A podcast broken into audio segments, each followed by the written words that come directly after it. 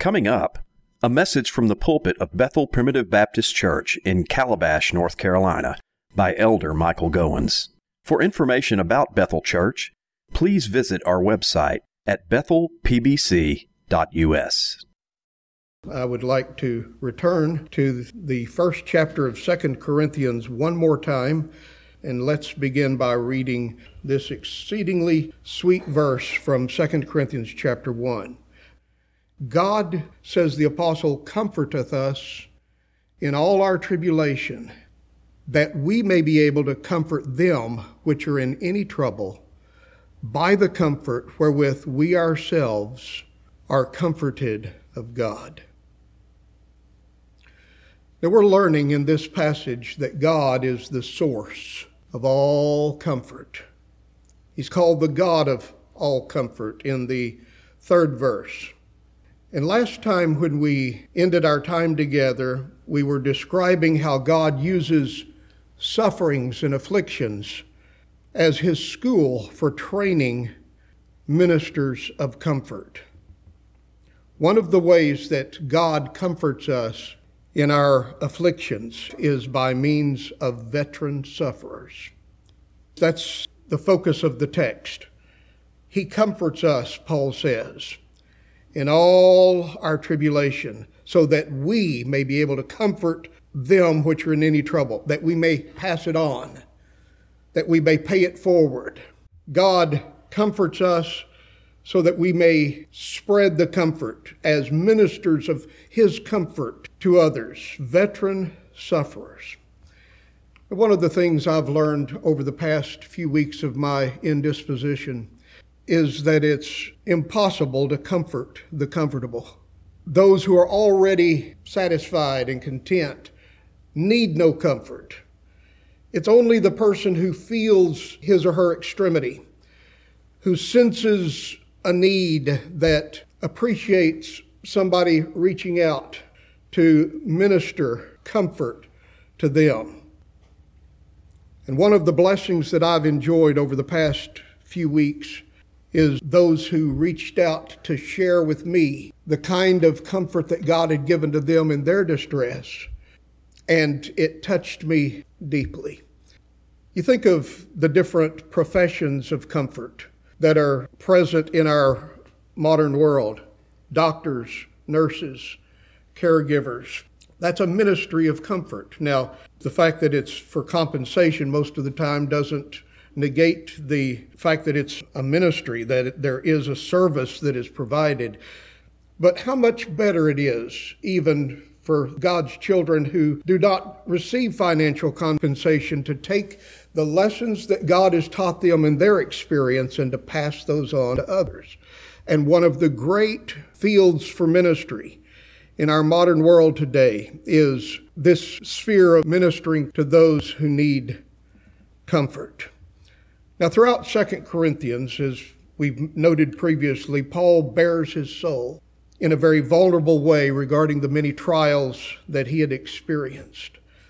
It's one of his most intimate and personal epistles.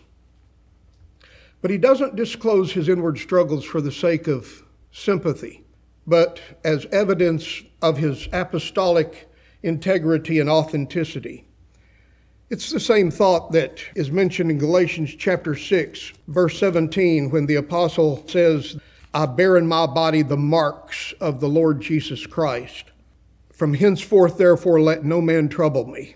In other words, he's saying, Brethren, I'm a genuine apostle, and I have the scars to prove it.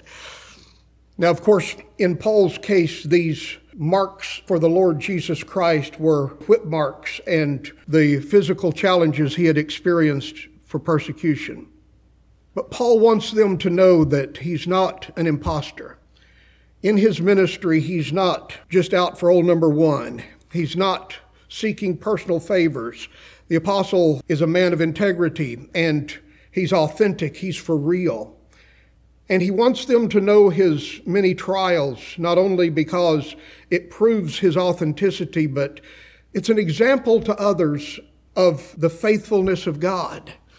You see, dear friends, in our lives, God has taken care of each one of us, and our lives stand as monuments to His faithful providence. And when others look at us, they can say, God has taken care of him. So the thought that is before us this morning is that suffering equips us. It's God's school for the ministry of comfort. And again, I suggest there is no more important sphere of labor and ministry for you and I than to minister comfort to others. You see, God doesn't minister comfort to us merely to make us comfortable, but so that we can, again, be ministers of comfort, that we might be instruments of His blessing to others.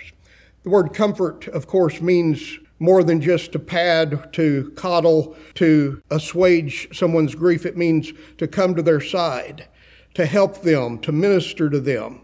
And I want to suggest that it's vitally important in discipleship that you and I recover an individual, not just an institutional focus toward the Christian life. There's so many today who are thinking about the big picture of Christianity, of Christendom, and we say we've got to live for the church. Well, I'm interested in the church, but you know how you live for the church by living for the individual people who make up that church. Jesus said that the way to serve me is to serve the individuals inasmuch as you've done it to one of these, the least of these my brethren, you've done it unto me. And it's easy to lose the focus of the individual, the widow sister who is in need, the person who is financially strapped, the individual who is without a job, the person on his or her sick bed. It's easy to lose that individual focus because we become institutionalized. We begin to focus on the events on the global stage instead of on the real flesh and blood people around us.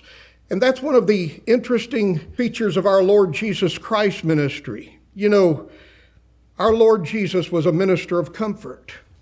The story is told about him leaving the 90 and 9 sheep and going after the one that was lost. Don't you love that individual focus?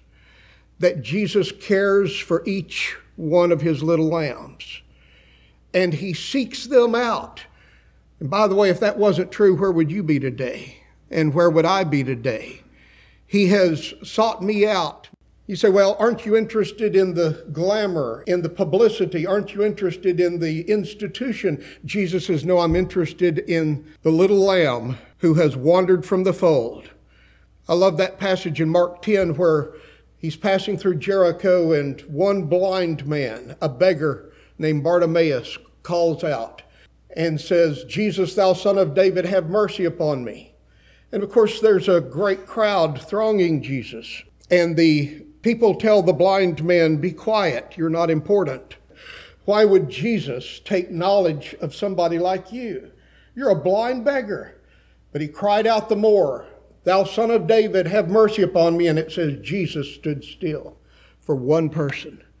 Don't you love the individual focus of our Lord Jesus Christ? And then you think of him traveling through Samaria. He said, I must needs go through Samaria. And the reason he needed to go through Samaria was for this one Samaritan woman that you read about in John chapter 4. He stops just for her. She's had four husbands. The man she's living with now is not her husband. Jesus calls her to look to him as the one who can assuage her true thirst in life. And uh, the woman goes home to her friends and says, Come see a man that told me all things whatsoever I did. Now, I love the fact that Jesus knows you by your name. You're not just a face in the crowd. You're not just a number on a list. You're not just an address label. But the Lord Jesus knows each of his little lambs. He said in John 10, I know my sheep and am known of mine. And he wrote your name in the Lamb's Book of Life before time ever began. And my friends, may I say, when I think about the fact that when I'm on my sick bed, or when you're in your extremity, that the Lord Jesus Christ doesn't overlook us because of a broader, again, institutional kind of mindset, but the Lord Jesus Christ sees you where you are. And he stops, like he did for blind Bartimaeus, to bring blessing to individual lives. You think about the fact when he's going to the Gentile centurion's home, whose little daughter lay sick, this woman interrupts the procession and she reaches through the crowd saying, If I can but touch the hem of his garment, I will be made whole. And Jesus stopped whenever she touched him and he said, Somebody touched me. And the disciples said, The multitudes are thronging you. What do you mean somebody touched you? He said, I perceive that virtue or power has gone out of me. She had spent all of her living on doctors and couldn't be healed of any. But you see, Jesus Christ, again, is concerned for the individual. And then another example, and we could just stack illustration on illustration. He went to Decapolis on the other side of the Sea of Galilee, where were 10 Gentile villages, and one of them was named Gadara. But he goes there for one man, a wild man who's living out in the cemetery the wild Gadarene. And Jesus brings that man into his right mind, and now he's clothed, he's calm, he's at peace sitting at the feet of Jesus. Jesus said, Go home to your friends and tell them how great things the Lord has done for you. And then he departs out of their coasts. He made a long trip for one person. Over and over again, we see Jesus was a minister of comfort. Likewise, since Jesus has gone back to heaven, he sent the Holy Spirit to minister comfort to you and me. I'm glad to tell you today, dear friends, that you and I are not ultimately shut up to the help of man as our only source of aid in this life. Now, thank God for those who will come to our side and strengthen us in our hour of need. But we do have a heavenly helper, a resource in the person of the Holy Spirit who has been sent to the church to continue Jesus' ministry of comfort to the saints. In fact, in John chapter 14, verse 16, we read where it says, I will pray the Father, and he will send you another comforter, that he may abide with you forever. Another, that is, another of the same kind. Precisely the same kind of encouragement and support that Jesus brought his disciples during his three and a half years of public ministry, the Holy Spirit brings to the church in all subsequent ages. In Acts chapter 9, verse 31, I love this editorial of the early church. Then had the churches rest throughout all Judea and Galilee and Samaria. What a blessing that is when the church has gospel rest. And they were edified, that is, built up Notice here's a church that's growing stronger, a church that's growing in the Lord and walking in the fear of the Lord and in the comfort of the Holy Ghost. There's the word. They were multiplied. Walking in the fear of the Lord. God was real to them. They were reverent. God was taken seriously. They didn't use him. And the church walked not only in the fear of the Lord, but in the comfort of the Holy Ghost. So the Holy Spirit continues Christ's ministry of comfort to the church. And one of the ways that Christ continues to comfort the church through his Spirit is through his gospel ministers. For gospel ministers are called to the ministry of comfort. If you were to ask me today, what is your primary job description, Brother Mike, in the church of the Lord Jesus Christ, I would say it is to comfort ye, comfort ye my people, saith your God. Isaiah 40, verse 1. Now, notice that's divine instruction for preachers. I like to know what is expected of me. Well, the Lord expects me to comfort, that is, to be an ally, to bring encouragement and strength and support to his afflicted and poor people. Again, I say it's hard to comfort the comfortable. But you find somebody that feels burdened, somebody that feels pressured, and a gospel minister who comes to his side is a wonderful blessing indeed because he's a minister of comfort. Now, notice our text now. God comforts us, says Paul. He's telling his experience. He said, I've been through trials. In fact, the word comfort and its synonyms consolation appear 10 times in these first 11 verses. It's the sweetest passage on comfort in all the Bible. And Paul is saying that God has comforted me and my co-workers in all of our tribulation. And he had had plenty. In fact, he's about to tell us a specific example of when he almost died in this passage, verses 8 and following. But he says, God has never abandoned me. And you know, that's my story today.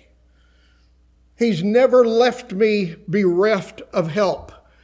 He's comforted me in all my tribulation, but here's the reason so that I might become a minister of comfort, or that you might become a minister of comfort to others. You say, Well, Brother Mike, just a minute. I've got my own life to worry about. I'm focused on my career, my goals, my dreams and visions, and uh, I don't have time for anybody else. And you say, It's not glamorous, Brother Gowens. I know it's not glamorous. But there's nothing more important than to take the lessons God has taught you and to pass them on to the individuals around us.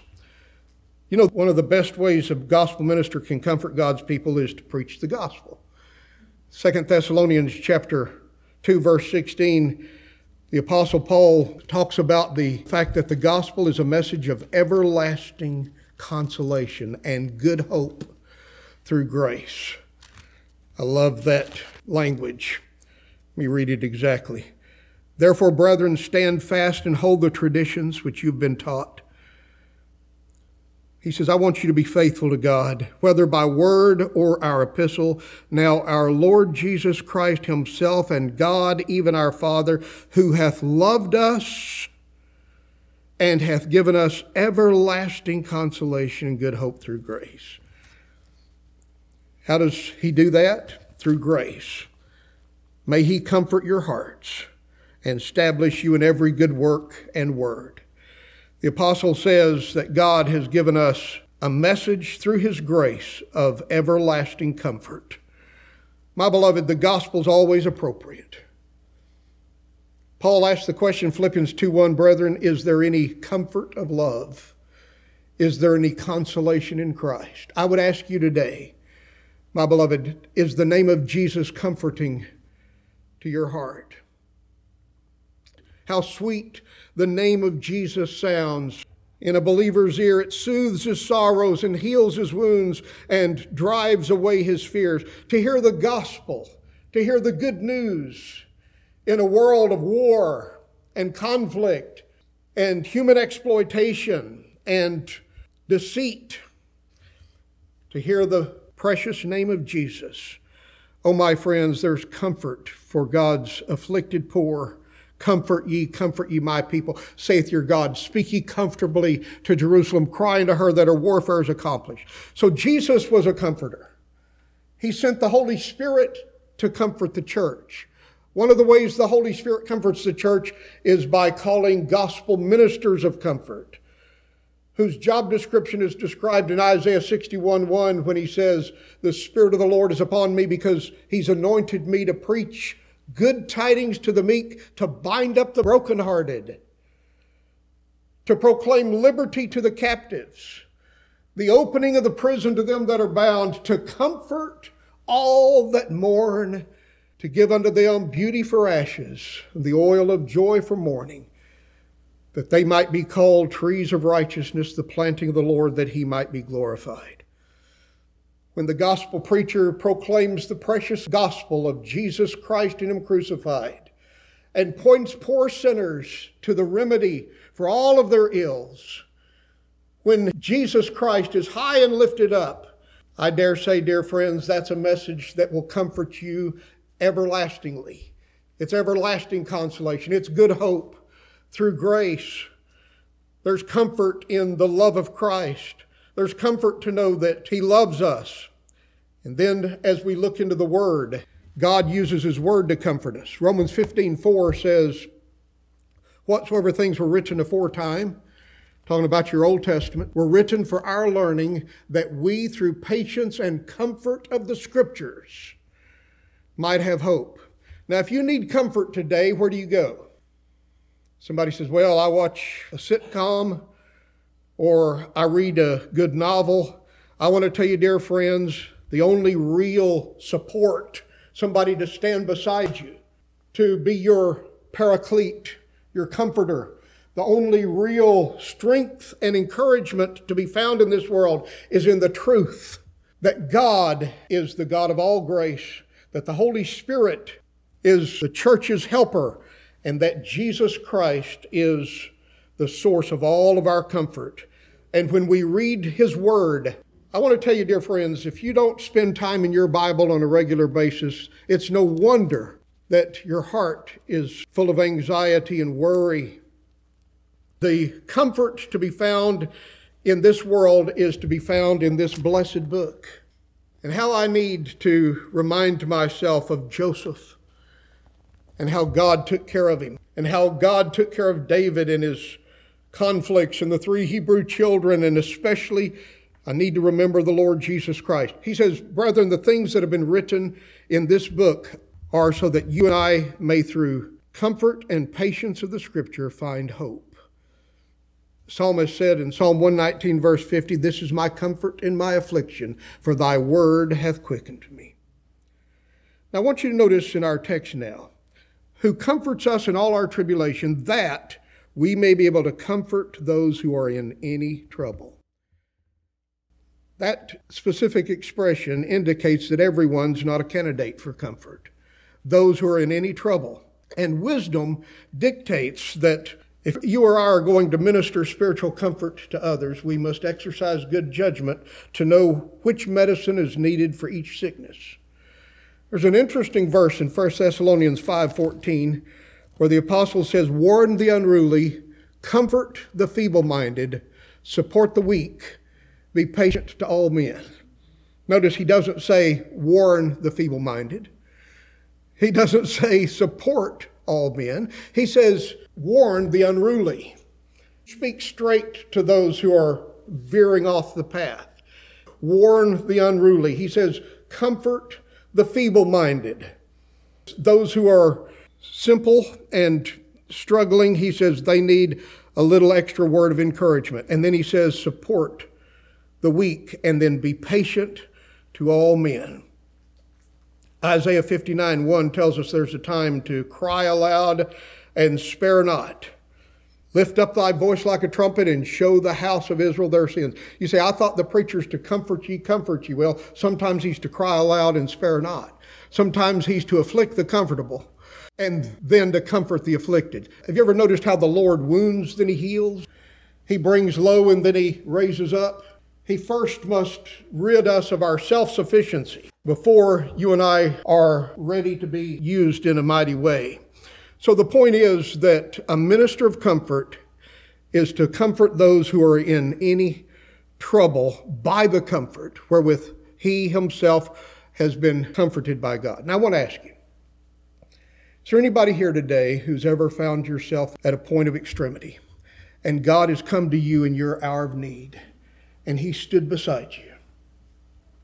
What's the purpose of that? You say, well, because he favored me. Well, certainly that's an evidence of his love. But he came and stood beside you because he intends to use that to make you a veteran sufferer. You're not just a recruit, a new recruit anymore. You're not an amateur. You're not a rookie.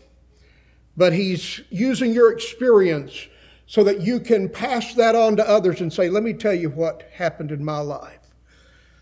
I know some of you have lost your mate, your life mate and it was a monumental loss in your life, and you've never quite gotten over it. The wounds heal, but the scars remain. And uh, you never feel completely like yourself anymore. But I, I want to tell you, dear friends, that there's a realm for you to minister, to take the lessons that God brought you. And I've watched some of you do it. Reach out to others who are passing through that same dark valley that you walked through and you're passing on the lessons you've learned, the songs that touched you, the verses that encouraged you, the experiences that you had, and you're sharing it. You say, Well, I just feel so inadequate. We are inadequate, but God isn't. And here's the point He uses your lives and my life for the sake of spreading comfort to others. Paul is saying, brethren, that's who I am as a minister. God has comforted me. He's allowed me to go through all of these sufferings and troubles so that I can pass these lessons on to you and to his people who are in like circumstances. Likewise, my beloved, every sufferer is called to minister comfort to others. I love that word in Genesis 12, 3, when God called Abraham and he said, I will bless thee and thou shalt be a blessing. I will bless you. Now that's not the end of it. I will bless you so that you can then pass it on. Thou shalt be a blessing.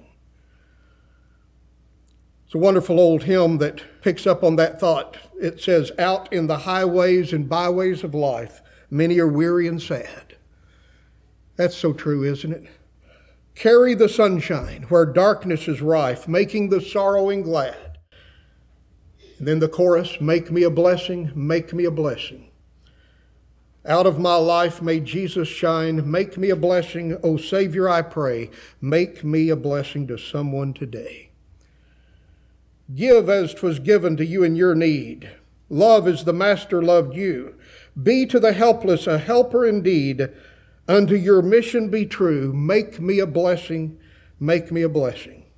Out of my life may Jesus shine. Make me a blessing, O Savior, I pray. Make me a blessing to someone today. God said, Abraham, I will bless you, and thou shalt be a blessing. Oh, my friends, to be a blessing, to live for others.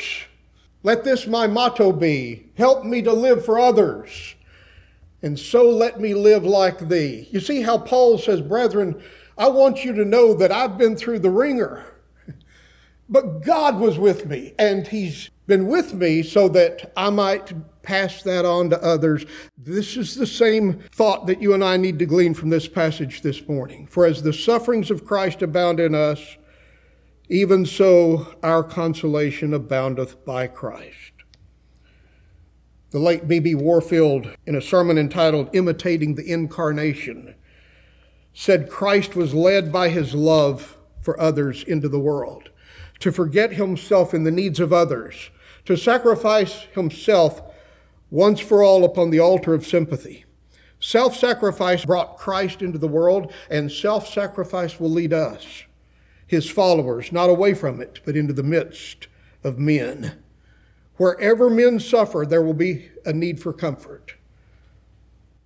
Wherever men strive, there we will be to help. Wherever men fall, there we will be to lift them up. Wherever men succeed, there we must be to rejoice. Self sacrifice means not indifference to our times and our fellows, it means absorption in them, it means forgetfulness of self for the sake of others. It means entering into every other person's hopes and fears, longings and despairs. It means not that we should live one life, but a thousand lives. Binding ourselves to a thousand souls by the filaments of so loving a sympathy that their lives become as ours. It means that all the experiences of men shall smite our souls and shall beat and batter these stubborn hearts of ours into fitness for their heavenly home. It is, after all, then, the path to the highest possible development by which alone we can be made truly men. Imitate the incarnation. Just as Christ became us, so you and I are called to become others.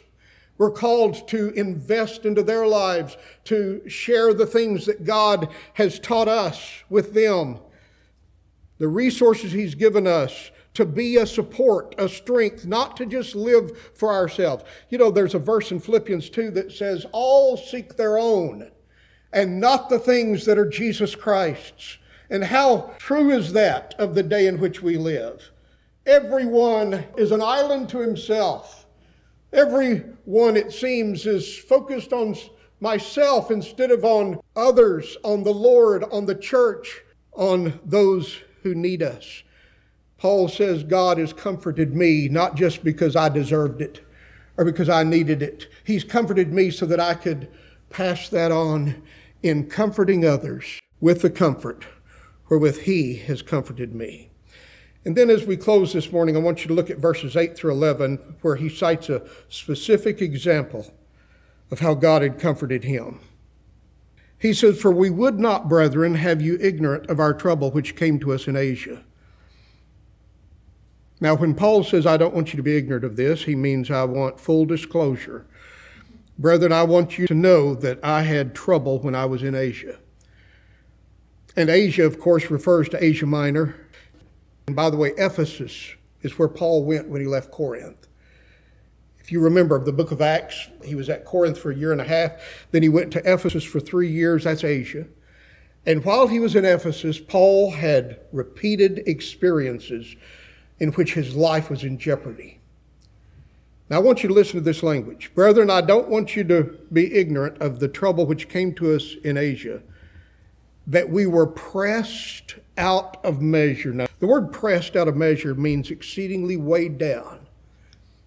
And I suggest that we can't begin to imagine exactly how exceedingly weighed down he felt. It carries the thought of something in excess, of intensity. I want you to know what happened to me when I was in Asia. He said, I had burdens so heavy, they were intense, they were excessive. And he says, we were pressed out of measure above strength. And that expression means beyond what we were able to bear. Now, I wonder if you've ever been there. You say, well, Brother Mike, I had a an appliance that I bought that went on the blink two weeks after I bought it one time. So yeah, I've had big problems. No, uh, dear friends, I wonder if you've ever been at the point where you thought you were about to die. I wonder, dear friends, if it has ever appeared completely hopeless in your life. When there was no remedy, when there was no option.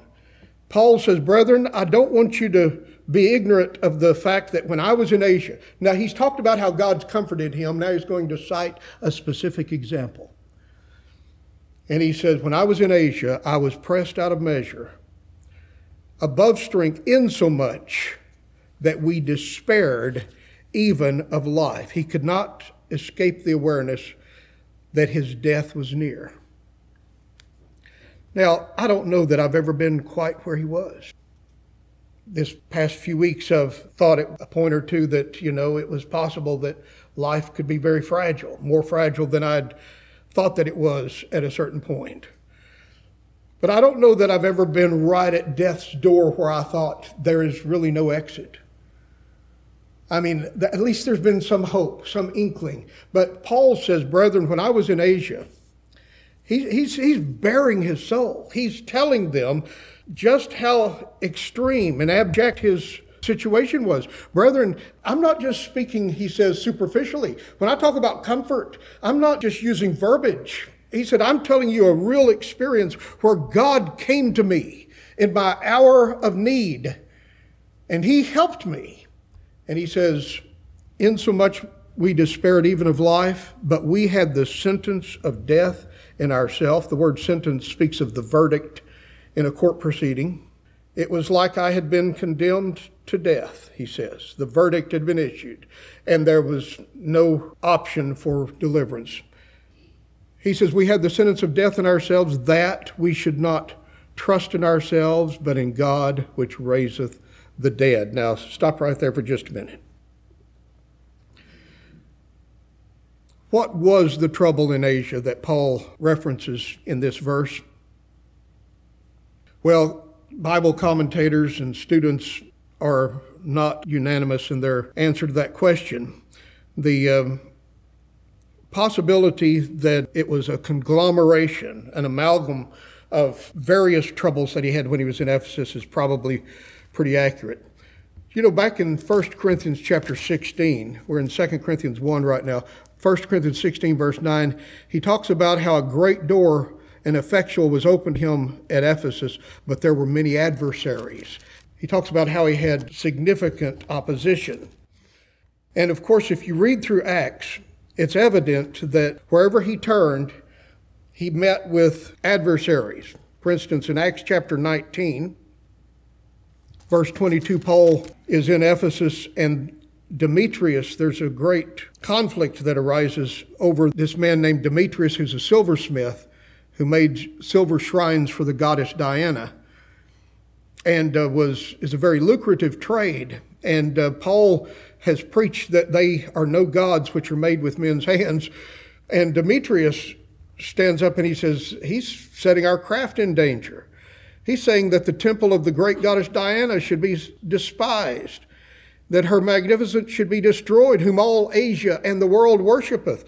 And of course, the public outcry is so great that Paul's life is in danger and he has to be hidden away.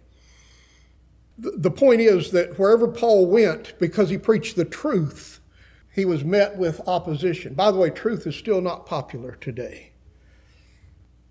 When Paul later in 2 Corinthians chapter 11 talks about of the Jews five times I received 40 stripes save one, thrice I was beaten with rods, once was I stoned, or twice was I stoned. You know, you have one episode of his stoning in Acts chapter 14 at Lystra.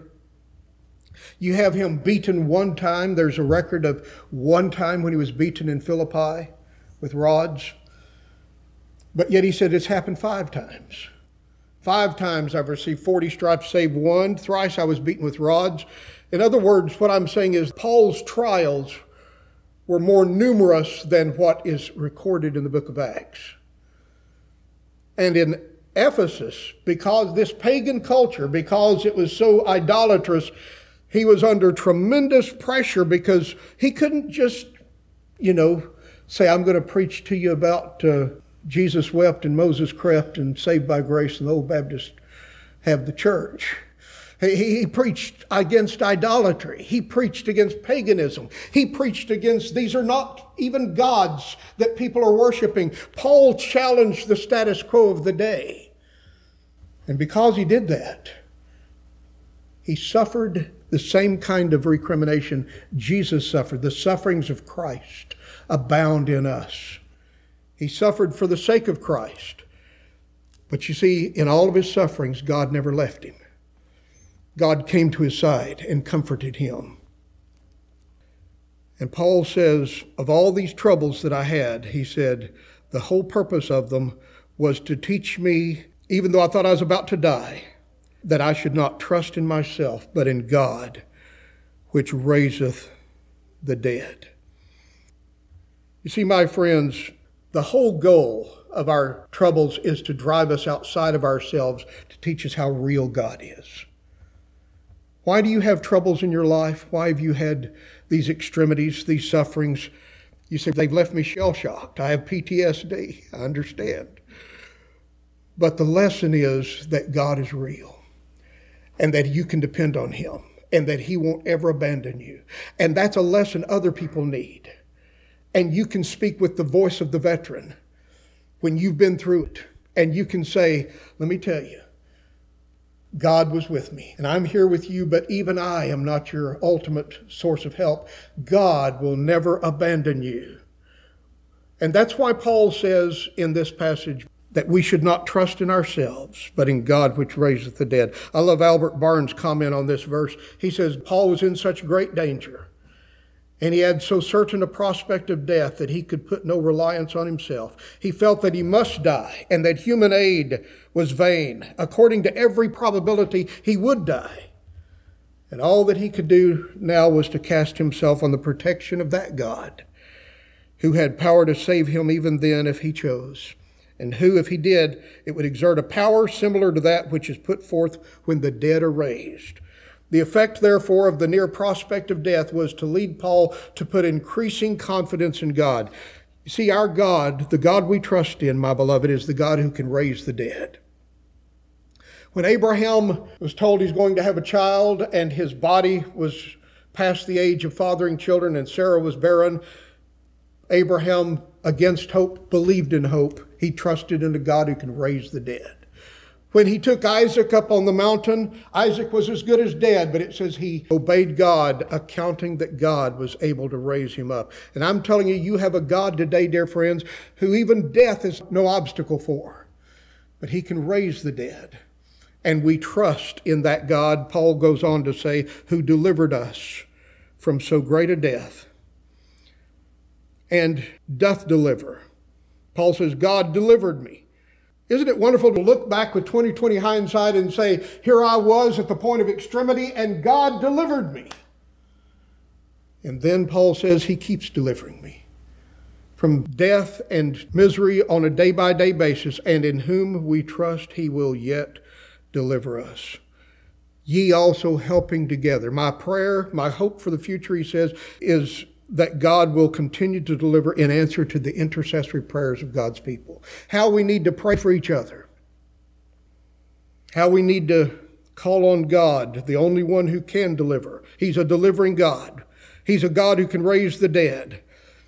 And when we help each other, not only by sharing the comfort that He's given us, but by praying for each other to the God who can sustain and help, thanks may be given by many persons on our behalf. God will get more glory. The summary this morning here's the point I've tried to drive at. Christian people like you and me are called to serve our Lord by serving other people around us in the ministry of comfort. How do you do that? By passing the comfort on that you've received from the Lord to them. You know, one of the best ways you can do that is when someone passes, you share the message of the resurrection. Wherefore, comfort one another with these words. What words? You say, I don't know how to comfort. Use those words. The Lord Himself shall descend from heaven with a shout, with the voice of the archangel, with the trump of God, and the dead in Christ shall rise first. Then we which are alive and remain shall be caught up together with them in the clouds to meet the Lord in the air, and so shall ye ever be with the Lord. That's how you comfort others, by passing on the comfort that you've received from the Lord. The second thing that's important from this passage is our sufferings prepare us and equip us to fulfill this ministry. I wonder today if you're a veteran sufferer. If that's true, you've been trained, you've been equipped for the service of ministry. You've been to seminary, the seminary of suffering. And I'll tell you the lessons I've learned in the school of suffering is that our God is a delivering God who can do the impossible. He can raise the dead. And those who've learned that lesson are best qualified to be ministers of his comfort to others. And then, whenever deliverance comes in your life and in mine, remember He gets all the things, all the glory. God gets all the glory for comforting His children in their respective hour of need, for He and He alone is the God of all comfort. I love the words of this comforting hymn Be still, my soul, the Lord is on thy side. Bear patiently the cross of grief and pain. Leave to thy God to order and provide. In every change, he faithful will remain. That's so true. Be still, my soul, thy best, thy heavenly friend, through thorny ways leads to a joyful end. Be still, my soul, thy God doth undertake to guide the future just as he has the past. That's right. Thy hope, thy confidence, let nothing shake all now mysterious, shall be bright at last. Be still, my soul, the waves and winds still know his voice who ruled them while he dwelt below. And then this last verse Be still, my soul, the hour is hastening on when we shall be forever with the Lord. Oh, what a happy day that will be.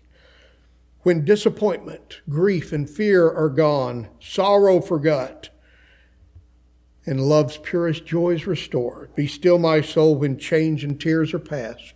All safe and blessed we shall meet at last. My beloved, there's coming a day when you're going to be healed, when you're going to be happy, when all trials will be over. Until then, thank God we have a God of all comfort who stands at our side, who equips us through his Holy Spirit with gospel ministers and with people who've been through the school of suffering themselves that can come to our side and remind us of who He is and what He's done. That's the best kind of life to live with that individual focus, being a minister of comfort. Lord, help me live for others. Make me a blessing to somebody today. What a sweet passage this is in 2 Corinthians chapter 1.